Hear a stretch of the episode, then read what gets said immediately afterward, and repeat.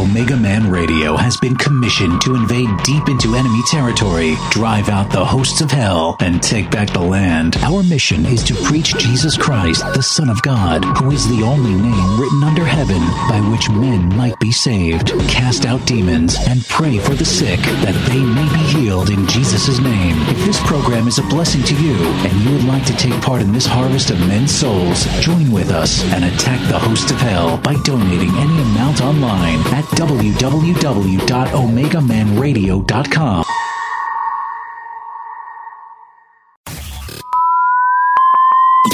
Are you ready?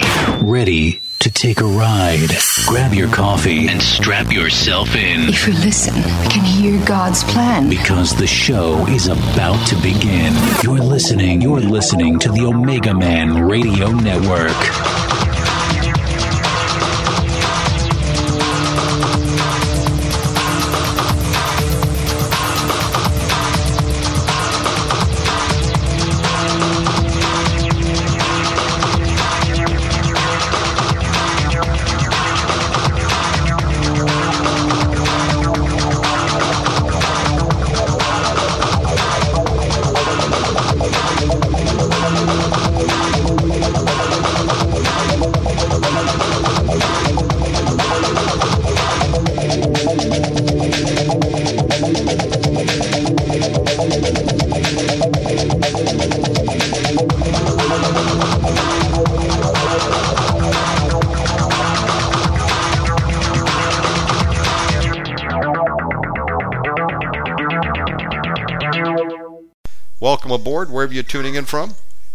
Uh, we're glad to we're glad to be here with Michael Cummins, Pastor Michael. Brother Michael, you want to open us up in prayer?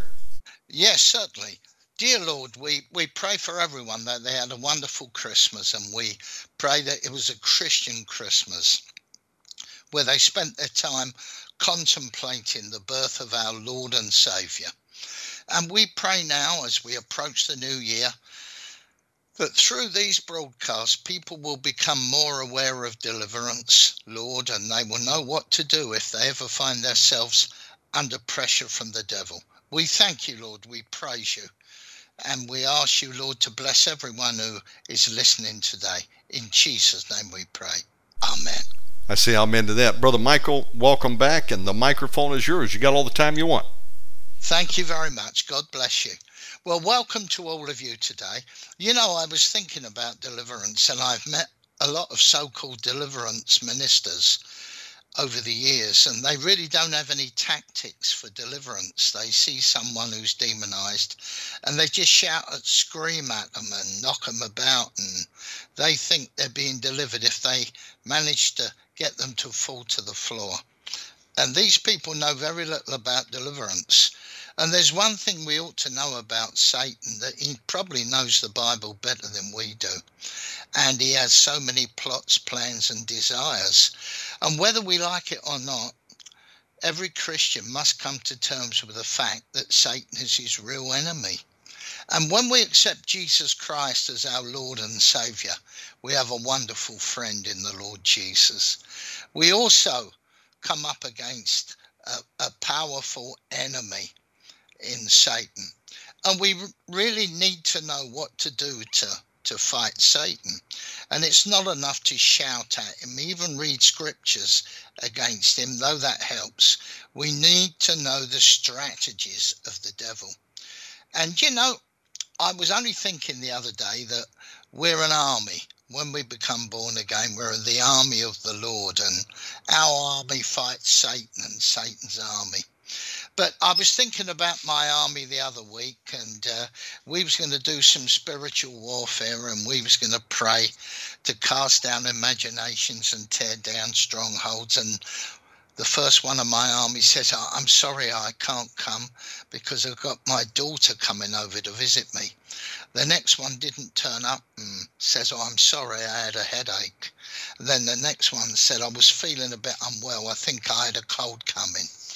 And I thought to myself, this is some kind of army that we're building to fight Satan. And I always remember I was invited to a church in North London. He was an Australian pastor married to an African woman. And though I never knew him very well, he was very inviting to me he asked me to come in his church. And he had a, a large hall that he used. And there was only about 10 people turned up. And uh, though I was used to preaching in front of small crowds, if you like, uh, this man was quite upset and he was quite put off about it. And I believe there was Benny Hinn or somebody like that who was in London that day. And I think a lot of his normal congregation had gone to visit Benny Hinn. And he said, Well, and he said this to the 10 people that were there, including me. He said, There are people who should be here who are more anointed than you, but they're not here. They've gone somewhere else. So God will use you. Now, I was very impressed by that. And God will use whoever is available there, whoever is standing up. And I look at it as three people there's soldiers, there's athletes, and there's farmers. And we have to choose which one we want to be in. If we're a soldier, we've always got to be ready to fight the devil. And we've got our war manual in our hand, which is the Word of God. And preferably the original King James Version of the Bible. That's the stuff that we use against Satan. Secondly, an athlete.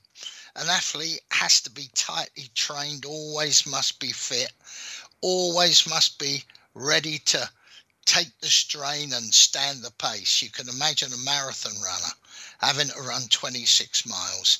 Well, that athlete, he can't tear away from the uh, from the start and get tired after a mile. He has to pace himself. So we've got a soldier who's ready to fight.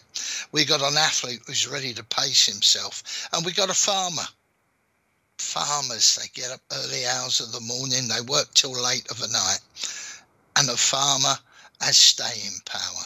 He's used to long, hard work. And that's what the army of the Lord needs to be to stand against Satan.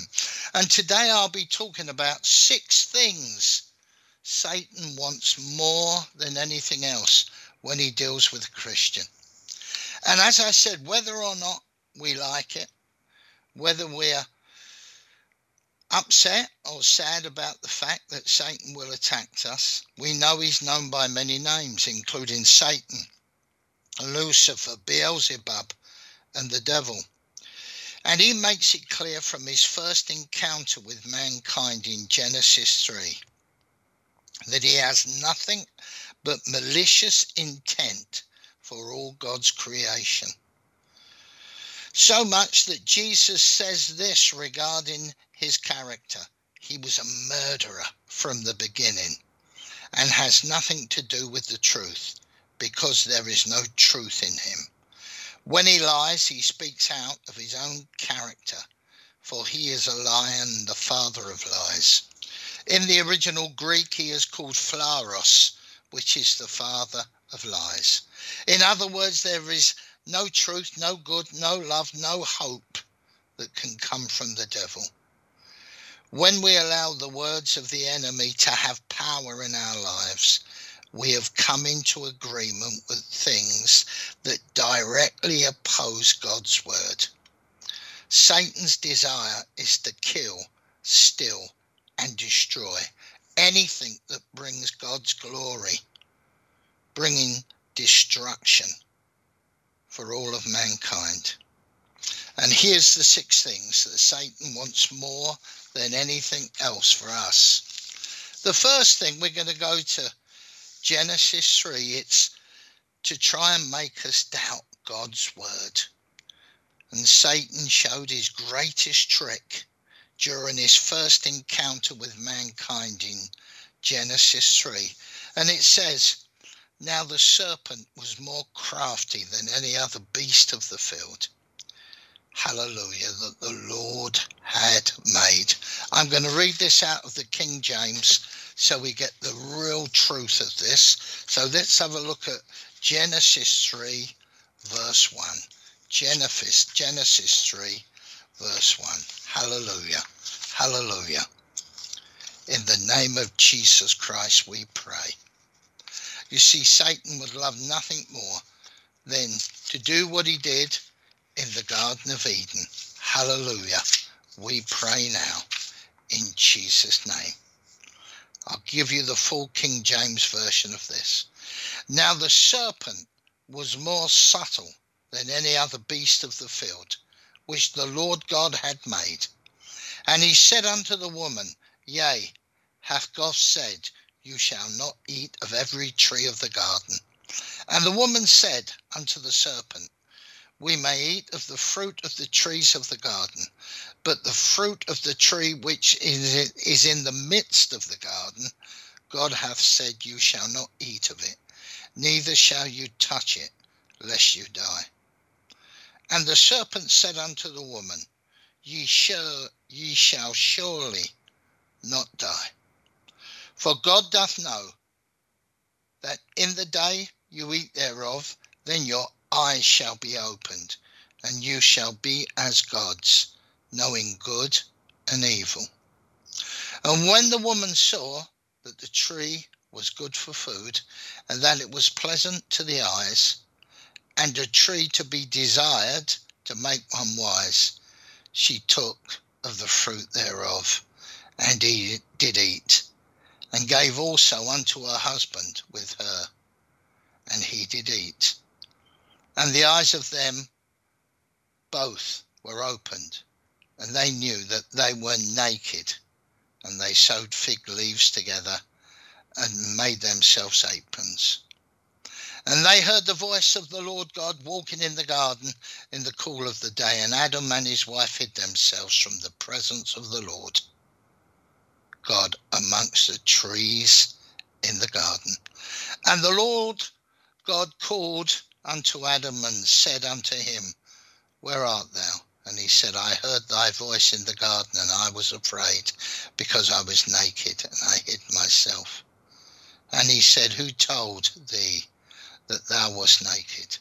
Hast thou eaten of the tree whereof I commanded thee that thou shouldnst not eat? And the man said, The woman whom thou givest to be with me, she gave me of the tree, and I did eat it. And the Lord said unto the woman, What is this that thou hast done? And the woman said, The serpent beguiled me, and I did eat. And the Lord God said unto the serpent, Because thou hast done this, thou art cursed above all cattle, and above every beast of the field. Upon thy belly shalt thou go, and dust shalt thou eat all the days of thy life. And I will put enmity between thee and the woman, and between thy seed and her seed. It shall bruise thy head, and thou shalt bruise his heel. Hallelujah. You can see what has happened here. Satan has beguiled the woman. Satan has got her to defy God.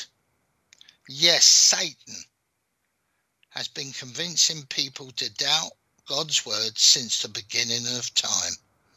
To this day, the enemy has convinced people to doubt the word, to doubt the sincerity of the word, to doubt the promises of the word and to doubt everything God has said about times, about times to come. Many have become skeptics and spend more time trying to prove God wrong than accepting God's love for them. By doubting even one word of what God has spoken, we start to second guess all other things that He has said and that He will be said. Just like faith the Bible says that we have faith as small as a mustard seed. We can tell that mountain to move. People will laugh at that sort of thing because Satan gets in their head. One seed of doubt can spread like an infection across entire families, causing many to stumble. Just as we see in the Garden of Eden. Above all else, we must remember that God does not die. God is not a human being. Let's have a look at some other scriptures that will tell us about the problems of doubting God's word. Hallelujah. You know, people, some people will look for a scientific answer to God. You know, when you see certain things, actually, I laugh and I'm not a man of learning. I left school at 15 with no qualifications. I became a pastor through distance learning, through open learning. It took me five years to do so. But, you know, I see people and they pick a stone up, they find a stone when there's an archaeological dig and they say that this stone is 50,000 years old. And people believe that when they're told from a scientist that this piece of rock, this rock formation is 50,000 years old, they'll believe that. But when the Bible says that God created heaven and earth in six days and on the seventh day he did rest, they don't believe that. They laugh at it, they scoff at it. Let's have a look at 1 Corinthians 14 and look what it says in verse 33. For God is not the author of confusion, but of peace, as in all churches of the saints. And we must understand that God is not the author of confusion. And God will not create confusion in our lives. I truly believe that everything written in the Bible is the truth. Now, you may say that man's ignorant. Why doesn't he look at science? I've seen scientists who have said strange things about the Bible, and you know, I'm not convinced that their argument is truthful or even sincere.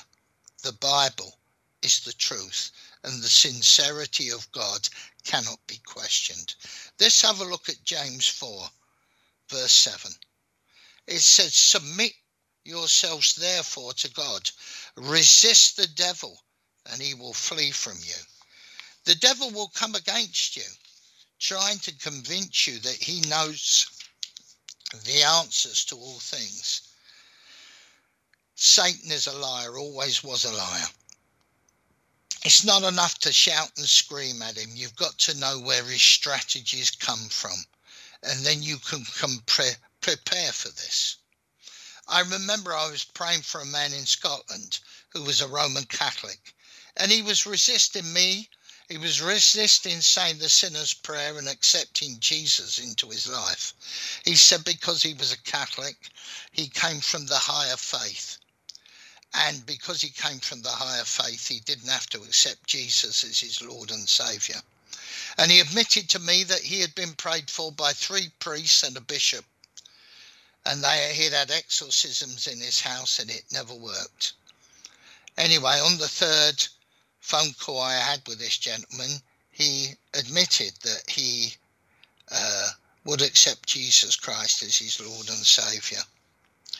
And I got him to say the sinner's prayer. Halfway through saying the sinner's prayer, a dreadful voice came out of him that wasn't his own. And the voice said, Michael, let me know what you need. Do you need money? Do you need power? I will give you anything you want if you stop doing this type of work. And that was Satan speaking to me. And I rebuked him in the name of Jesus Christ and the man started reaching and vomiting and the demons come out of him so satan knows about deliverance what satan wants to do is is is doubt this man doubted this man said i'm a roman catholic i don't need deliverance i'm part of the church which is the number one church he believed that was the original church the original church of the gospel and because he believed that he wouldn't accept deliverance. So it's not enough to shout and scream at Satan or go on YouTube and listen to videos of people just speaking in tongues. You've got to know the strategies of the devil.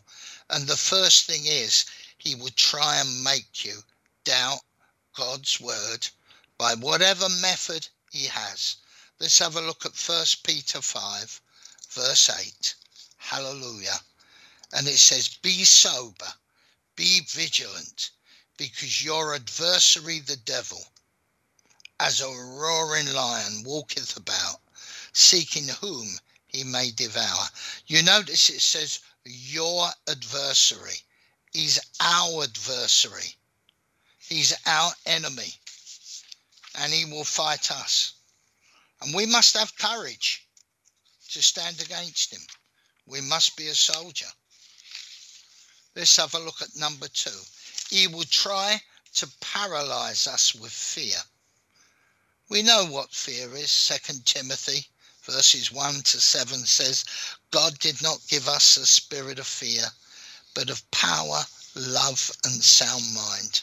And fear is one of his biggest weapons. Fear is a, probably the number one tactic of the enemy. I used to struggle with extreme fear as a child and panic attacks because I used to see demonic things happen in the house I lived in in South London as a child, and I used to be terrified. And I used to lay awake in the bed all night, too frightened to go to sleep. And I used to pray. And things used to happen in the house. The door used to open by itself. The lampshade used to swing above my bed. I would hear tapping on the window like someone was tapping with a coin in their hands. And I used to get panic attacks and I was terribly scared. Hallelujah. I can attest that fear is one thing which is immediate and it disables you and it's not of God. Timothy, 2 Timothy 1 verse 7 said, God did not give us a spirit of fear, but of power, love and sound mind. If we have power, love, and sound mind, we can stand against fear. If our lives have become riddled with fear, we are consumed with what ifs. Now, what if is the way Satan gets you to look back after he's paralyzed you with fear and you can see all the opportunities you've missed. I had early years of many missed opportunities I was probably bottom of the class at school because I was so racked with fear. Satan used to swear at me all day long when I was in the classroom at school. He used to shout terrible words against me and words against Jesus, words against God. And I used to think simply by hearing these words, I was doomed to hell. And I would say, Please God, please God, please God. And the teacher would see me speaking to myself. And I used to say, hundreds of times a day, God is good, Jesus is love. And the teacher was saying, What are you saying? What are you saying to yourself? And of course, I would look a fool in front of the whole class at school. So I used to keep quiet. So life becomes focused when you're paralyzed with fear of the opportunities you've missed. And things are going on in your life that you can't do anything about you feel rejected. You don't feel the same as anyone else when you're gripped with fear. God doesn't give us fear. Instead, His word brings peace, wisdom, love, and a sound mind. Hallelujah. First John 14 verse 18 says there is no fear in love. But perfect love casts out fear. You see, fear has to do with punishment. We're frightened.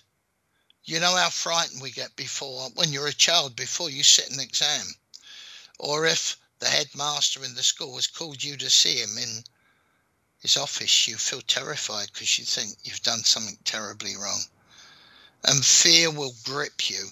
Fear will make you feel so disorientated, that you cannot stand against Satan. You just become a victim. And really, he can do with you what he wants to do with you when you're gripped with fear. This is why I want to teach you about these things. Let's have a look at Scripture. Scripture is a wonderful defense against fear.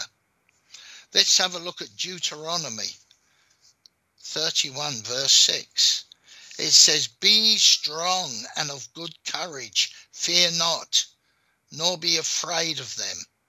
For the Lord thy God,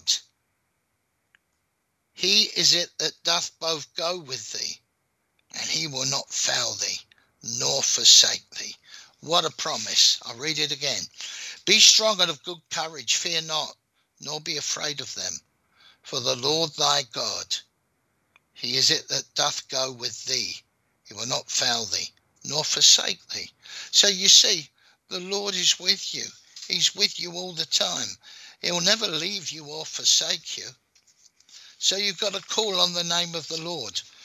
I say to everyone out there who has insomnia, who's frightened to go to sleep because they get bad dreams, that's another thing Satan will give you when you're under the grips of fear. You'll get bad dreams, monstrous dreams. You'll have dreams of hell, and you will think you've already gone to hell sometimes. Let's have a look at Isaiah 41, verse 10. It says, Fear thou not, I am with thee. Be not dismayed, for I am thy God. I will strengthen thee. Yea, I will help thee. Yea, I will uphold thee with the right hand of my righteousness. You see, God is promising. God is promising to help you. He's not going to leave you for Satan. He never left me. And I thought I was on my own. I remember coming to my mother when I was very young. And I said, Mum, can I talk to you? And I told her what was going on in the night in my bedroom and how my bed was shaking and I was being thrown out the bed. And my mother said to me quite straight, probably too straight, she was a very straight woman. She said to me, It's just the devil trying to claim your soul. You've got to resist him. Now, I'd never heard anyone speak to me like that before. And I remember I had a sharp intake of breath and I stood there wondering what was going on. But what she told me was the absolute truth.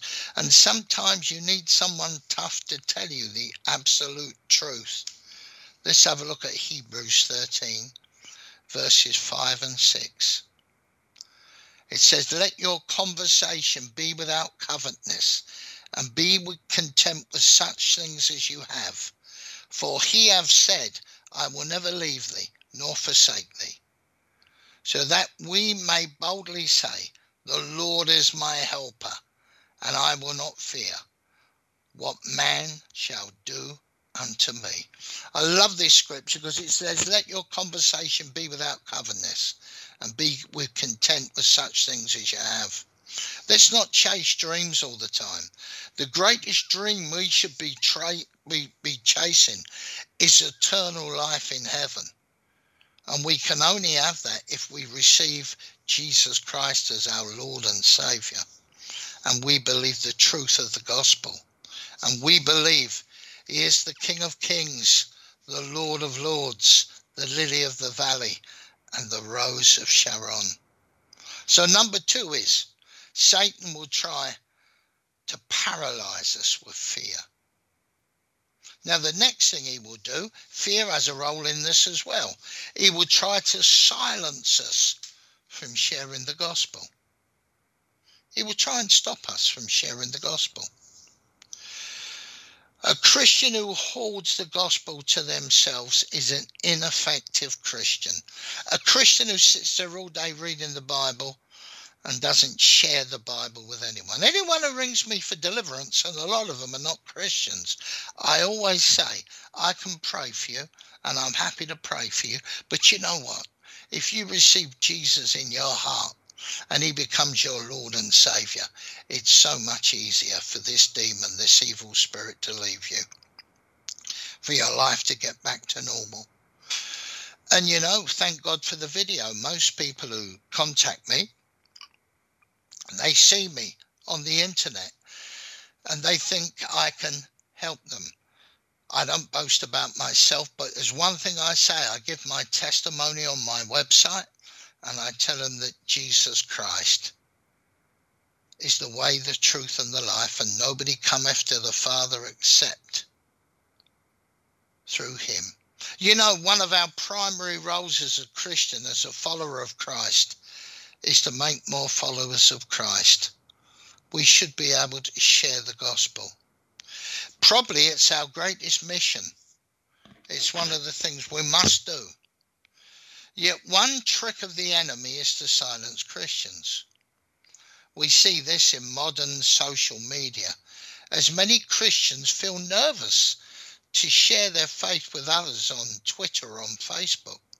I'm not on Twitter on Facebook. I don't go on these things. I always prefer to speak to people face to face.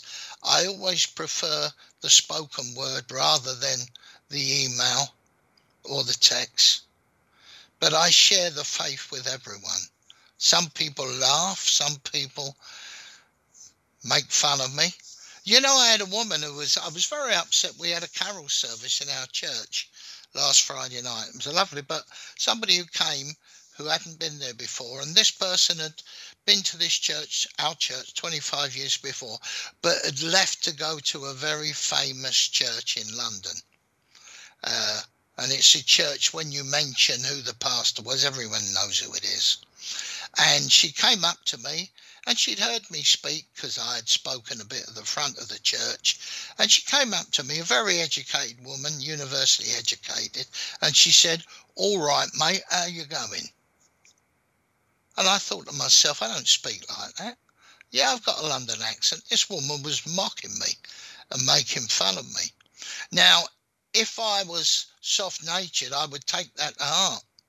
And if I met anyone who was well educated, someone who had been to university and I wanted to share the gospel with them, I'd be frightened to do that. And that's how Satan works. As it happens, it doesn't matter to me. I believe I talk to cabbages and kings. And I believe that nobody can put me off sharing the gospel.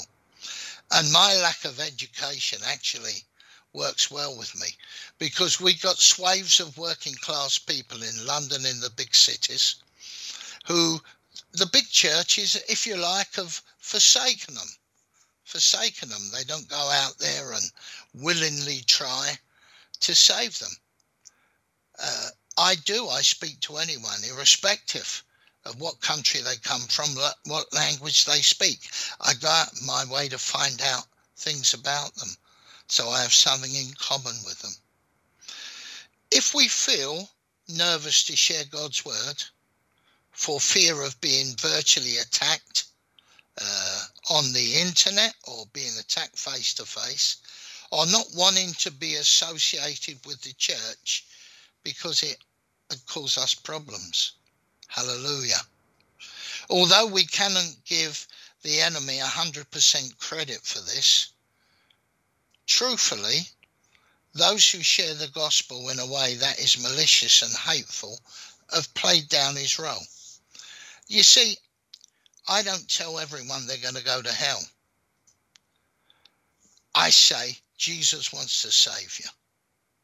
And when they ask what that salvation is, I tell them. And when we get down the line a bit, I tell them the dangers of hell for those who have rejected Jesus. But those who spread the gospel maliciously are playing into the hands of the devil. We see many Christians prefer to worship quietly, not to cause anyone to be offended. Well, I don't care who's offended. Where I live, I don't know. Uh, there's one Christian lady opposite me, and I sat down and prayed with her, and I helped lead her to the Lord. She had had a very troubled life, and I tell anyone about Jesus. When they say, if I talk to anyone, I always make sure I bless them in the name of Jesus Christ. They might say, well, that's a funny way to act, but I want them to know. You see, they know us by our fruits. And when our fruits are peaceful and loving and tender and kind, they will see what Jesus has done in our lives. When we say to someone, unless you accept Jesus, you're going to rot in hell and you're going to burn for all eternity. We're doing what Satan wants us to do. We're frightening people so bad that they'll clear off and we won't see them again. Hallelujah. We mustn't be ashamed of the gospel. As I said, Timothy 1 verse 7, 1 Tim, 2 Timothy 1 verse 7 makes it clear. God did not give us a spirit of fear, but of power, love, and sound mind. Hallelujah. You know, another thing Satan will put in our mind, along with fear, is doubt. If we've had a bad education, or we haven't been to college or university, we might feel that we have low self esteem. I used to feel like that at one time. When I was a kid, because I lived in such a rundown old house in South London, when there was other kids in the street who used to have birthday parties, I usually wasn't invited. So I didn't, you know, I used to go and practice football instead and I developed my football skills because I always wanted to be a professional footballer when I got older. But I missed out, unfortunately. But low self esteem is what Satan will do. He'll try and say you are not educated enough to share the gospel. Don't talk to that man. He's been to grammar school, he's been to university. He can speak the English language better than you. Well, I think I'm a well educated man, and even though I speak with a London accent, let that not deter me. Hallelujah. I can also speak with an Irish accent because my father was an Irishman. And if I converse with an Irishman, I can speak in his dialect and he will never know I was born in London. So we must share the gospel with all people. Let's have a look at Mark 11, verse 23. These are the words of Jesus. For verily I say unto you, that whosoever shall say to this mountain, be thou removed, and be thou cast in the sea, and shalt not doubt in his heart, but shall believe that those things which he saith shall come to pass.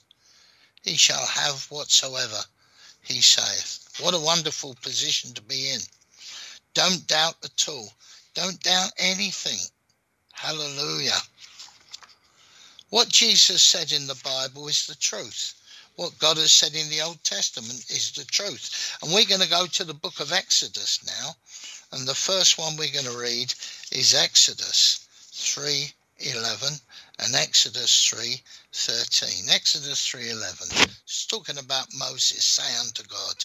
And Moses said unto God, Who am I that I should go unto Pharaoh? And that I should bring forth the children of Israel out of Egypt. You see, has doubt. He's looking at himself and he doesn't think he's good enough. You see, many people think I'm not good enough to be used by God. I'm not intelligent enough. I don't speak well. Satan loves that sort of thing. He's sitting there with his legs crossed, clapping his hands, giggling and laughing at you. Moses felt like that. Exodus 3:13. And Moses said unto God, Behold, when I come into the children of Israel and say unto them, The God of your fathers hath sent me unto you, and they shall say to me, What is his name? What shall I say unto them? Moses is worried. He's checking his own credibility. Sometimes when a pastor's young, when he first gets up to speak, he, he, he checks his own credibility. Verse 14 says, And God said unto Moses, I am that I am. He's made it very clear who he is. Let's have a look at Exodus 4, verse 10. And Moses said unto the Lord, O my Lord, I am not eloquent, neither therefore, nor since thou hast spoken unto thy servant, but I am slow of speech and of a slow tongue. Moses is saying, I'm not good enough. I'm not good enough to do this. But he, we are all good enough. You see, you've got to be active. When you're active, God will call you. If you're laying on the couch every day watching videos, then God's not going to use you. You're not making yourself available. But when you say, I am a child of God, and Jesus Christ has defeated the devil on the cross of Calvary, God will hear that and he will call you. Why would God call me? As a child, I had had tuberculosis and diphtheria, two life threatening diseases before I reached the age of eight. I got over it. I'd had these confrontations with Satan. I got over it. God see me through all of it. Now God uses me. Hallelujah. Verse 11 says, And the Lord said unto him, Who hath made man's mouth? Or who makes the dumb, or the deaf, or the seeing, or the blind? Have not I, the Lord? So God is saying, Get on with it, Moses. I've called you. I will equip you. I have made all these things in you. Hallelujah. Let's go to the next one now. Satan tries to cause you to live in shame. To live in shame is a terrible thing. You can think how bad it is a man when he comes out of prison is. He's been in prison for many years. He's come out. The truth is, most people wouldn't even know him. But he comes up with the fact that he thinks everyone's against him and no one's going to give a man an even break. I remember the song in the 30s in the in the great slum, the Wall Street crash. Nobody loves you when you're down and out. Or, buddy, can you spare a dime? Low self esteem, living in shame, living in the past, so frightened of the things you've done. Satan always reminds you of the lowest parts of your life, he will always do that. Satan will remind you of your past indiscretions or your current insecurities. It's a major scheme of the enemy. In fact, if the enemy convince you that your past has disqualified you from receiving God's love and grace, then he's got you on the way to defeat. You will never come to accept God's word and God fully. In this manner, you remain defeated and frustrated, only accepting some of God's word and God's promises. Shame keeps our eyes focused on ourselves, reminding us over and over again of what we have done wrong, of our broken relationships, of our missed opportunities, of our sorrow and sadness.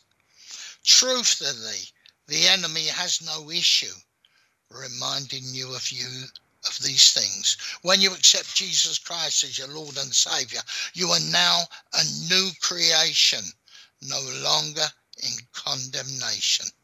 Hallelujah. Satan makes you think you're not worthy to worship God. That God wants nothing to do with you because of the things you've done before. Even so, the shame will affect you this way. You'll stop praying.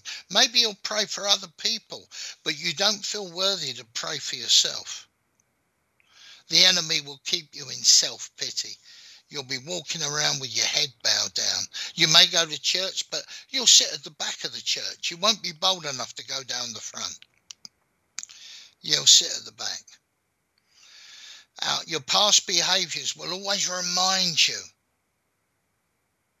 Will you turn away and go back to your sinful desires and walk away from God's life and God's love? This is what Satan wants you to do.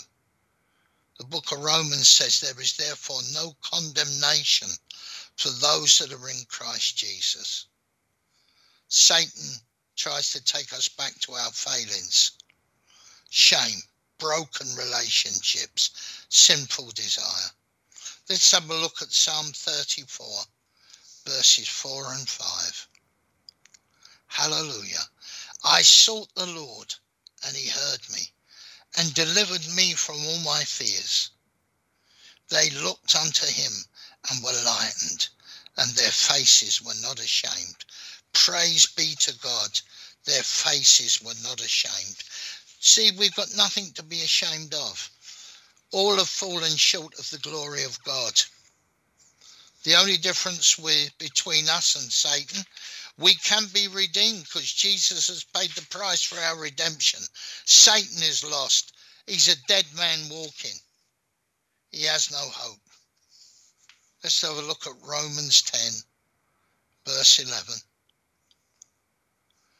For the scripture saith, Whosoever believeth on him shall not be ashamed. We believe on Jesus. We shall never be ashamed. So why should we be ashamed? We can tell the devil to clear off. Tell him to leave. Hallelujah. He appeared to me early one morning and I was getting up one Saturday morning. It was a bright sunny morning, about six o'clock. The sun was going through the window and there was this huge black shape and he stood at the end of my bed and his eyes was blood red and his tongue was blood red. And he said, Michael, I will kill you in five years. He spoke that, it was audibly heard. I jumped out of bed and confronted him. I did. I jumped out of bed and confronted him like I was a man. And I put myself in the boxing pose. I used to be a boxer, an amateur boxer, and I run a boys' club in South London uh, where I was a boxing teacher there in this boys' club. And I taught boys to defend themselves. I didn't teach them to get involved in fights. I said, if bigger boys come after you to bully you, move around them quick. And I said, and then get out of there. As soon as you've hit them hard, try and, you know, disable them, then get out as quick as you can. So I stood against Satan in this pose and I told Satan to go. I called him a liar and I told him to leave and he left immediately. Now, who am I? But with God with me, I am a lion. I can do all things through Christ which strengtheneth me. Hallelujah. Hallelujah. Let's have a look at 1 John 1, verse 9. He that saith he is in the light and hated his, his brother is in darkness, even unto now. We've got to come out of the darkness. We've got to come out of it now. If we confess our sins, he is faithful and just to forgive our sins and to cleanse us from all unrighteousness. You see, when we accept Jesus Christ as our Lord and Saviour, we are no longer in the dark, we are in the light. Hallelujah. Now I'm going to try and finish. I've got two more to do. The first one is for you to worship an idol. The next one is for you to be deceived. I'll try and finish them if I can, but if I can't, we'll come back next time and finish it. You take your The time. next, okay, thank you. The next thing Satan will say to us, he wants us to worship an idol, whether it be Michael Jackson, whether it be Elvis. You know, I was speaking uh, to Ray last week about the Beatles, saying I went to see the Beatles when I was 12 years of age. And I went to see them. There was a young group then, but they had about two or three number ones. And I walked about in a daze and I become an idol worshipper of the Beatles, as I did many of the bands in the 60s. I worshipped many footballers in the 60s. Satan loves that. Satan loves when we love other things more than we love God. An idol can be anything that we place before the Lord. In the Old Testament, this was clear to see that they worshipped literal objects. Some religions, I remember talking to a Hindu once, I was on a radio program with a Hindu, and afterwards, I said to the Hindu man, he was a nice guy, I said, What do you do when you have a problem? And he said he had a hundred statues in his house, all representing different gods and idols. And whatever he needed, he got that statue out. And he said, And if that doesn't work, I pray to Jesus. And I said, Break your statues, throw them in the bin, smash them up with a hammer. Worship Jesus. I don't know if he did. Although most Christians don't have a golden calf or a statue that they praise, they have many idols that have taken place in their hearts. I've heard of men not go to church on Sunday morning because they want to go out and have a round of golf. I've heard that. Worshipping our favourite celebrity, spending hours on social media, that's a form of idolatry. Having a life that's extremely focused on self, sex, pornography, sexual immorality, fornication. All these things are idolatrous. The trick of the enemy is much cleverer then than you may have realized it. In fact, we can spend years worshipping things that seem good on the outside, but we don't even realize that they've become idols in our life and we've become obsessed with them. And they're our primary focus in life. Work can be an idol. I won't go to church today, they need me at work, so I'll go and do some overtime. That is idolatry. Before long, we can start to look at those things more than we look to God. And this is very dangerous. Satan is working on us and he's trying to leave us with a sense of hopelessness. Although God wants us to have good things, we can never worship the things more than the one who gives them to us. We must be willing to lay down whatever the Lord leads us to do because it's standing in the way of the life that we have submitted to be part of with our Lord God. Idols come in many forms pop stars, film stars. They come in many forms. Hallelujah. And idolatry is very dangerous. You know, I, I used to go to football, and I remember one day the team I support was playing away in the north of England, and there was a coach trip there to go and see the match. And the usual church service of the church I went to at the time was 10 o'clock. And I looked on their list of services and I realised they had a communion service at 8 o'clock. And I could go to that service and still be in time to catch the coach at 9 o'clock. And I did that. And when I think look back on that, I'm ashamed of myself. People will say we didn't do anything wrong. You went to church, but it was wrong what I did. Let's have a look at Psalm 115, verses 3 to 8. Hallelujah. It says, But our God is in the heavens. He hath done whatsoever he hath pleased. Their idols are silver and gold the work of men's hands. They have mouths, but they speak not. Eyes have they, but they see not. They have ears, but they hear not. Noses have they, but they smell not. They have hands, but they handle not. Feet have they, but they walk not. Neither speak they through their throat. That they that make them alike unto them so is everyone that trusteth in them. Hallelujah. We mustn't believe in these idols at all. You remember, no created being is greater than the Creator. So why should we worship these people? Yeah, we can like them. We can listen to a song.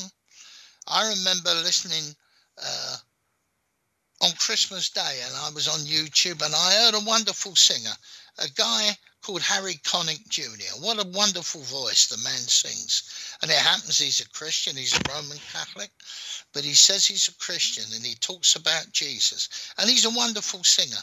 We can listen to a wonderful song and we can like that song. We mustn't idolize the singer. We must say, well, God has given him a great voice. And through that voice, he can reach others and he can bring them to the Lord. We mustn't idolize. Satan loves us to idolize. Soon as we idolize anything, we're away from God. And then Satan can work out his next attack in our lives. Hallelujah.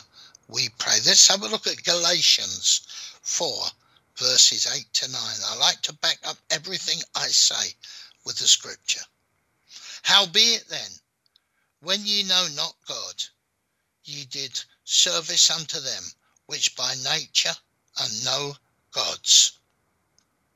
But now, after that ye have known God, or rather are known of God, how turn ye again to the weak and beggarly elements, whereunto you desire again to be in bondage?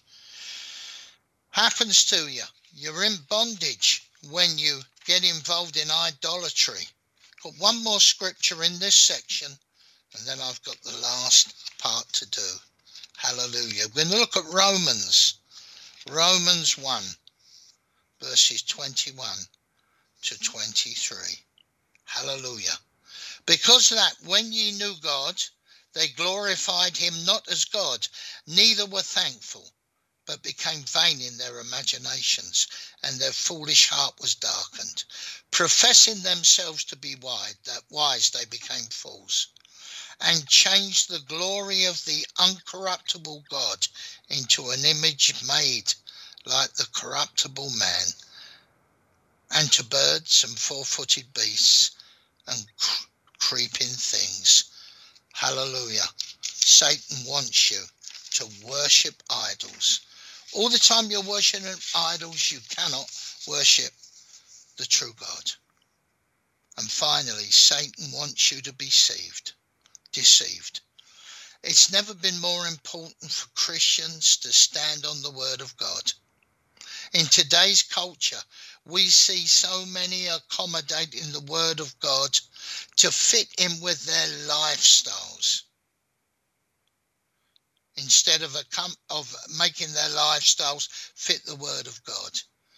This form of trickery is Satan's attempt to make Christians pick and choose which aspects of the Bible makes them feel good. Feel good Christianity. Never talk about hell.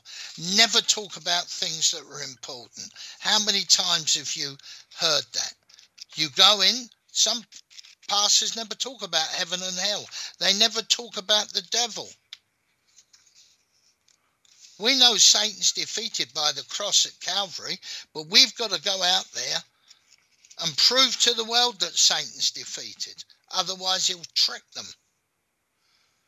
Instead of seeking the life that follows the Spirit, people turn to their own flesh and concept of morality, which they believe is the truth, humanism, and things like that. In many ways, mankind becomes like Eve, wanting to play to only accept portions of God's word, preferring our will over his.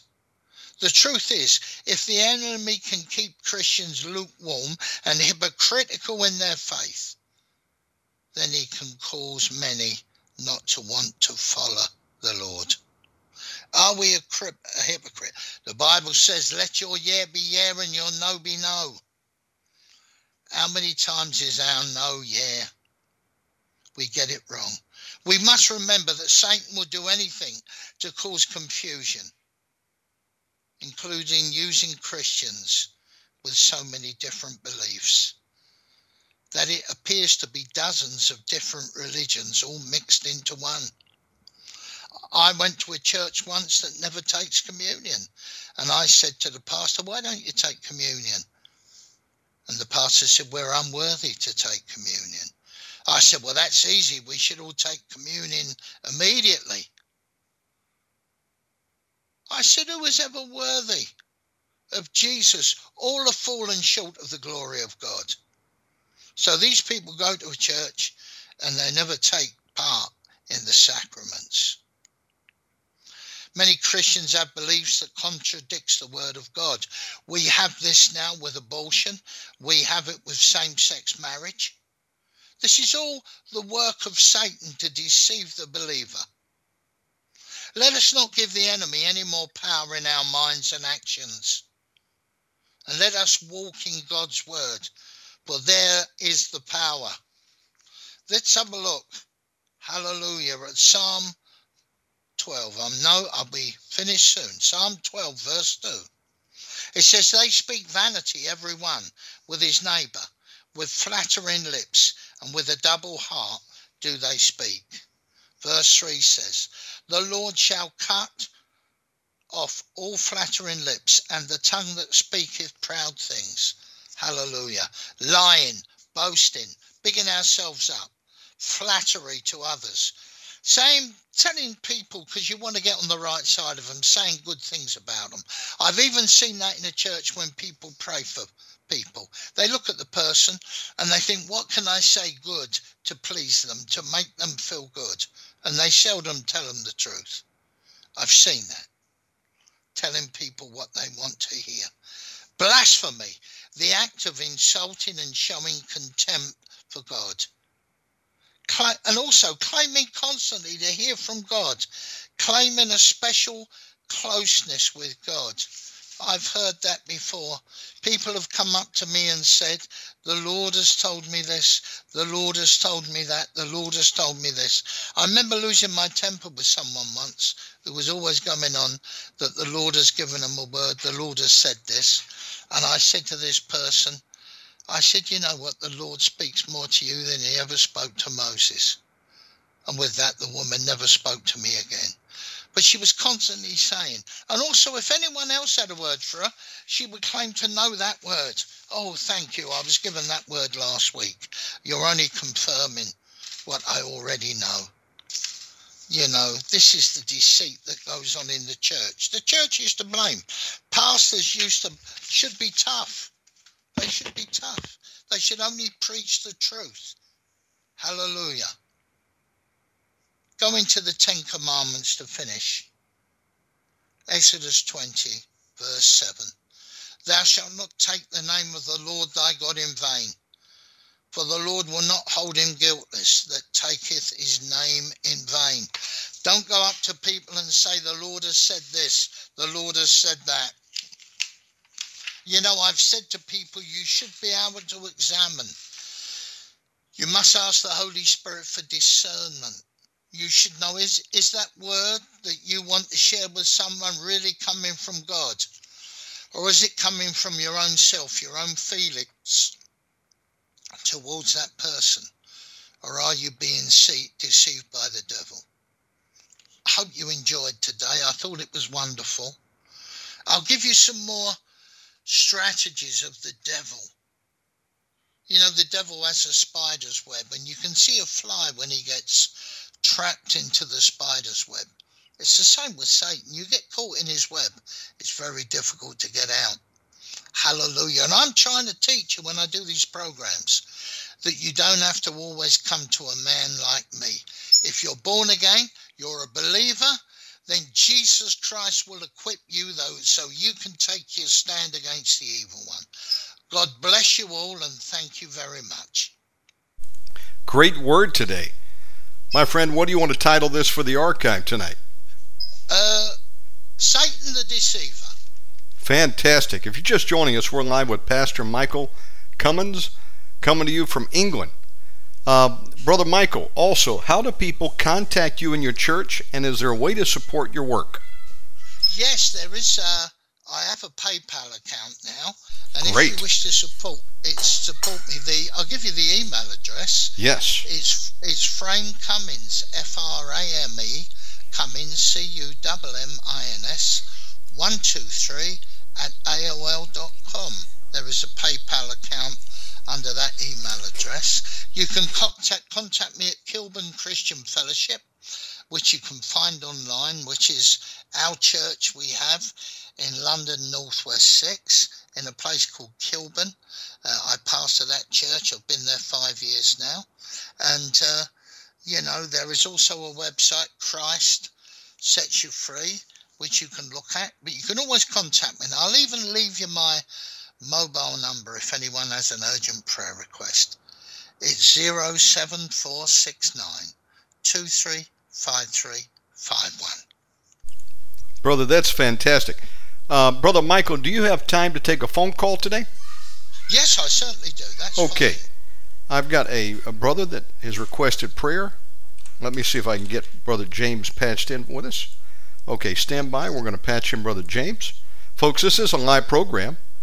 Welcome aboard Wednesday, December 28th, 2022. That was a powerful message tonight, Brother Michael. And I want to thank, Thank uh. Sister Maria for connecting us to make this possible. Brother James, let's do a sound check. Can you hear us? Hold on just one second. Yeah, all you got to Yes, do I is can. just uh, Hold on mute just that one second. MixLR in the background. You'll be okay. Yeah, there we go. Or close that window. Brother James, welcome aboard. Uh, we've got you on with Hello. Pastor Michael. You needed prayer. Tell us what's going on. Okay, yeah, um, I'm just really under uh, a heavy financial burden right now. Um, there's a lot of things that have been going on. We we just moved. Me and my wife. We just moved out of an apartment, um, which was was was great. But um, uh, just one thing after the other. One you know thing with the with a car, you know, catalytic converter went out. Um, my credit cards are almost maxed out because of everything that's been going on. Like I said, one one repair after another, one thing after another, and so I, you know, I need direction. I need to hear from God. You know, and I need, I, you know, I need to know what to do next. And and and you know, things are changing in in, in ministry and stuff like that. And so, I just I just need I just need prayer. You know, whatever the Lord leads. Amen. Well, we're glad to have you, well, brother Michael. Meet brother James. Over to you, Pastor Michael. Thank you, James. It's very nice to hear from you. I'm very sorry uh, for the circumstances you find yourself in. When I was uh, a younger man, you know, I'd gone through a very nasty divorce and I found myself in £30,000 worth of debt. I had no credit cards. All I had was a simple current account that you could put money in and take money out. But it actually helped me. I didn't take any credit from anyone. Uh, I was blacklisted for about five years and I had to build my credit up again. And I used to tithe the little I had and I used to pray to God all the time. And one thing I will say to you, James, I'm going to say this prayer for you now. Debt, poverty, insufficiency, and lack are weapons that the devil will use against us, especially when we've moved house. Things going wrong with your car, you know, is a common thing. I've experienced all these things. Yeah. I thank God now. I don't have much credit at all, really. I don't have anything. But God sees me okay. And God will look at your heart, James, and He will know if you're a good man and He will know to bless you. And I'm going to pray for you now. Can I pray for you, please, James? Sure, absolutely. In the name of Jesus Christ our Lord, we lift up our brother James. And we pray now, Lord, that you will banish every spirit of debt, poverty, insufficiency, and lack. And I stand against you, Satan. And I tell you now to take your filthy hands off of this man and his family. You will not destroy him by debt. I pray, Lord, as the book of Malachi says, that James will bring all his tithes in the storehouse, and he will test you in this, and you will open up the windows from heaven and rain down such blessing in his life that he will not have room enough to receive it and you will rebuke the devourer for his sake. And we say to you, Satan, clear out of his life. Get away now. He is going to be frugal. He is going to be money conscious. And he will be out of this sooner than he knows it. In the name of Jesus Christ. For God wishes to bless you everywhere you hurt, James. And he will bless you today. I declare in the name of Jesus Christ our Lord. Amen. Amen. You know, I touch and agree on that. Let me add to that. Father, Yahovah, in the mighty name of Jesus Christ, I come in agreement with Pastor Michael for James. We ask God that you would go before him and be his defense, that he have plenty of silver, Job 22, 25. Open up a door, God, for new income. Help him, Father God. We pray right now, according to your riches and glory, in Jesus Christ's mighty name. And we bind every demonic force coming against your finance. We rebuke it in Jesus' name. We command the enemy to loose your finances in the mighty name of Jesus Christ. Bless Brother James, Father God, and his family. In Jesus' name, guide and direct his steps. Amen. Amen. Amen. Amen. Thank, Thank you, James. Thank you. Thank you, Brother James. God bless you. Amen. Praise the Lord. God bless you too. Folks, we're excited to be here tonight with, and this morning with Pastor Michael Does Anybody else out there need prayer?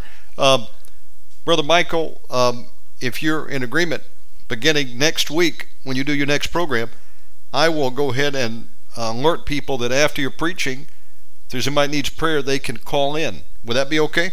I, yeah, that will be fine. I'll We're set up. By the way, your headset sounds great. Oh, that's good. Oh, yeah. That's you, fantastic. We got that dialed in. Um, once again, folks, we're here today with Pastor Michael Cummins. Brother Michael, if someone's in the England area, uh, where are you located, and when do you have services if they want to come out and fellowship with you? Well, if if they want to come out, uh, they can come out to us at Kilburn. If they look online, just just put in the search engine Kilburn Christian Fellowship, Uh, on the website, there's all the bus routes, the tube routes, how they can actually get there, and uh, you know they can uh, they can find their way to us. We every Sunday we're there from 11:15. So, and after the service, we about two o'clock after we've had some refreshments, I see people personally in my office if they've got any problems. Oh, that's fantastic. Um, once again, Brother Michael, for today's broadcast, what shall we title this episode? I didn't have my pen The, handy. dece- the deceptions of Satan. Awesome. All right, now, folks, if you're coming in late, uh, you want to get this program and share it with a friend. I'll have it up pretty quickly today. I owe you a couple of these, by the way. I need to send you the links, Brother Michael. And um. That's all right. do you also have a website where you also have more teaching available if they want to go and listen? Uh, yes, if they go on the church website, there's about 60 teachings there Oh, that's great. on Give the church website. give that website out again. Yeah, uh, look at Kilburn Christian Fellowship. Okay. Kilburn Christian Fellowship. There's preaching and teaching on there. There is about 60 teachings, different subjects. Fantastic. I'll put that in the show notes. Brother Michael, uh, next week, the 4th, good for you, same time? Good for me. Yeah. We're gonna see you then. Good for you. Do you? Oh, absolutely. This is a perfect time. Um, would you like to close us in prayer today? Yes. Thank you, Lord, for what you've done today. We reiterate that prayer for James and we pray, Lord, that soon he will be on his feet. Soon he will be blessed, Lord. And in the name of Jesus Christ our Lord, we pray now for everyone listening. And we pray that more people will want to come for prayer after the main uh, teaching for next week. Lord, bless them, keep them, make your face to shine upon them, bless them for the coming new year. And Lord, we say now, you are our Lord and Saviour. We believe and trust in you, and we know that you love us. God bless you all today, and thank you for listening. Amen. Amen. Brother Michael, we love and appreciate you. Honor to work with you, my friend. I'm really enjoying Thank- these messages. And um, Happy New Year to you and your family. Happy New Year to you and to your family. Well, I'm sure it's warmer where you are than where, where I am. I'll tell you what, other than the rain that you'll get in a rainy season, that's about the only indication you have here of the the uh, the seasons. Um, I laughed because I had no idea what I was headed for, and I figured, well, I'm moving to Indonesia. I need to take me some suits, so I came over with seven suits. I used one to get married, gave the rest away, and uh, that's all I got left is one. Never needed it again. It's just shorts over here. It's so hot. All right.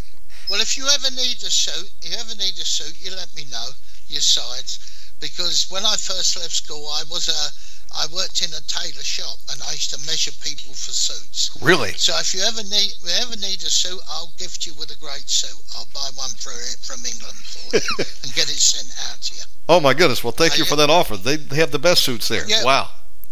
People who think you're an English gentleman when they see you in this suit. Em, thank God you. bless you. Love you, my friend. God bless you. We'll see you next time. you lots. Thank see you. you next time. Bye bye. Bye bye. Folks, hope you enjoyed that message, and uh, we're going to have that later uh, in the archive just a little bit. Um, so, welcome aboard. You know what? I believe the Lord has helped me tonight, and thank you for your input there, James and Marie and others, um, how to put this schedule back together better than ever before. I've been in transition, as you know, this month. Um, rebuilding the network. I knew we needed to make some changes. We've been doing that.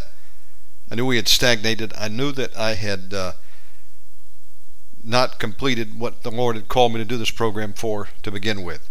So I needed to get some things fixed.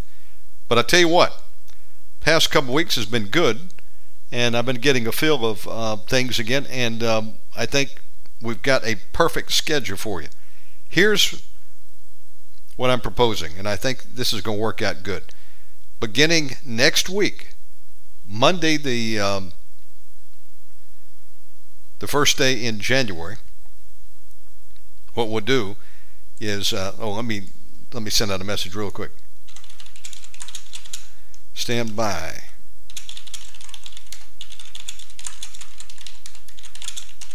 Okay, we're going to have a new schedule beginning Monday, uh, January 2nd.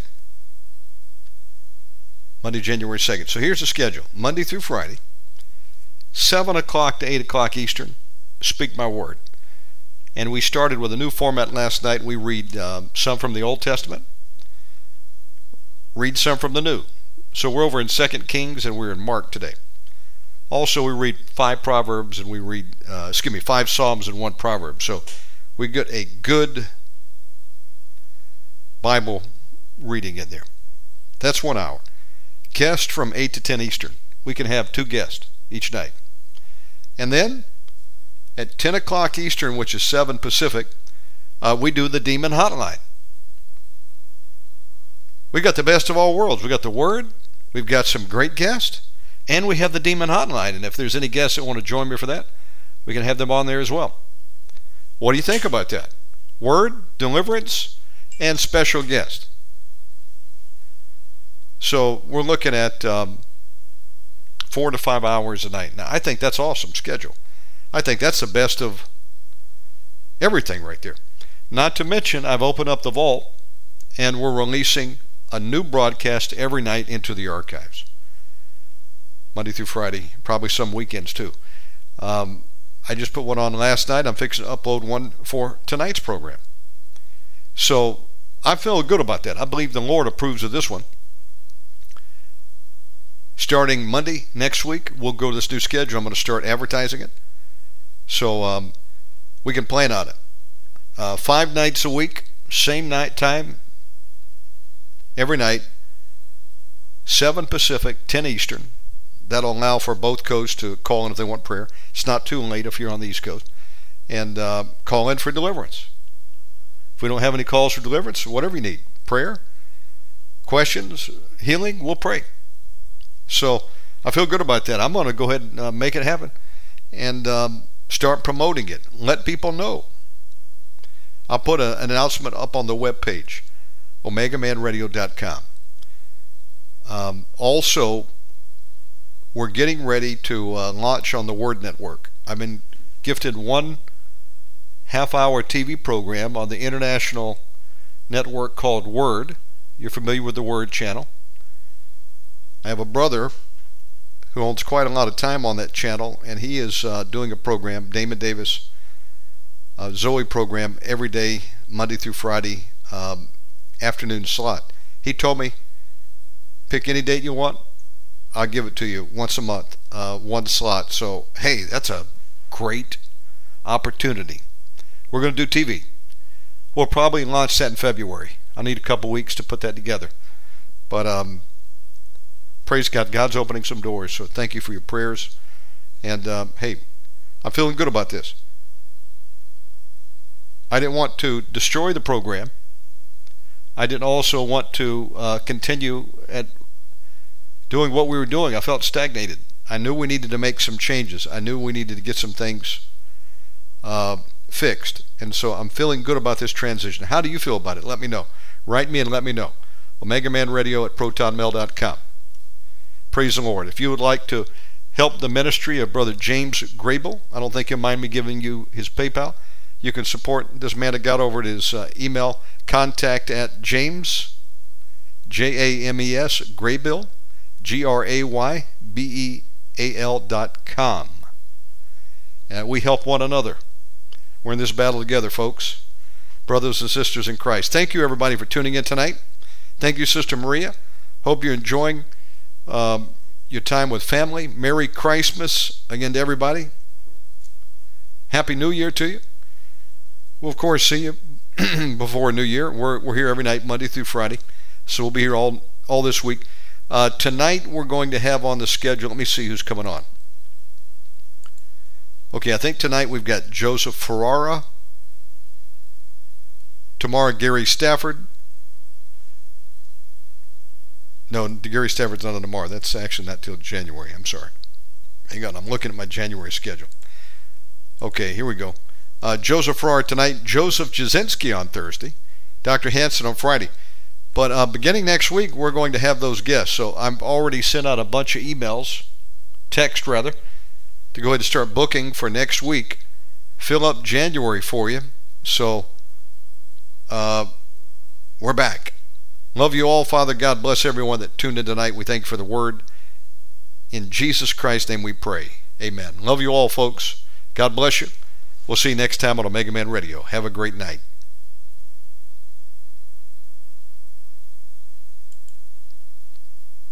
Oh, and before I forget, we're back on YouTube. All right.